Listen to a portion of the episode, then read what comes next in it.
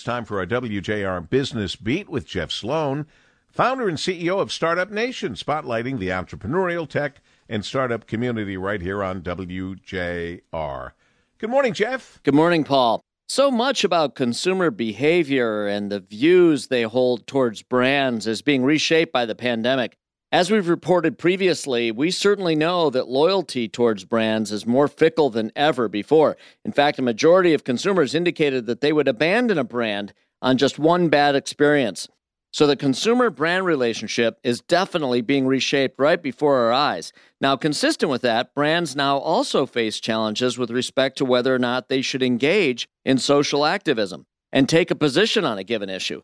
And more than taking a position, should they be active toward addressing the issues? And if so, how?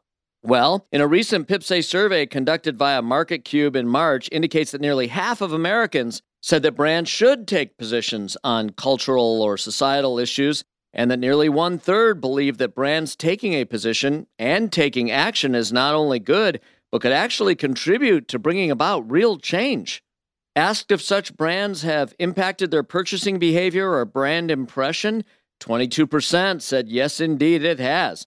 Now, one note of caution 31% of those surveys felt that some brands take positions on these issues only for the purpose of improving sales and not for true and genuine social good. And when that happens, brand impression actually goes down. So here's the bottom line the good news for many entrepreneurs who want to use their businesses as a vehicle toward positive change in society, you've got the green light to tactfully and artfully do just that. And you can feel good about knowing that by doing so, your business can actually be part of real positive change, all while increasing customer loyalty and perhaps even driving more sales to your bottom line.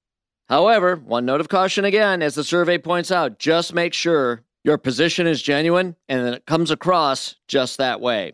I'm Jeff Sloan, founder and CEO of StartupNation.com, and that's today's Business Beat on the great voice of the Great Lakes, WJR. This segment brought to you by Dell Technologies.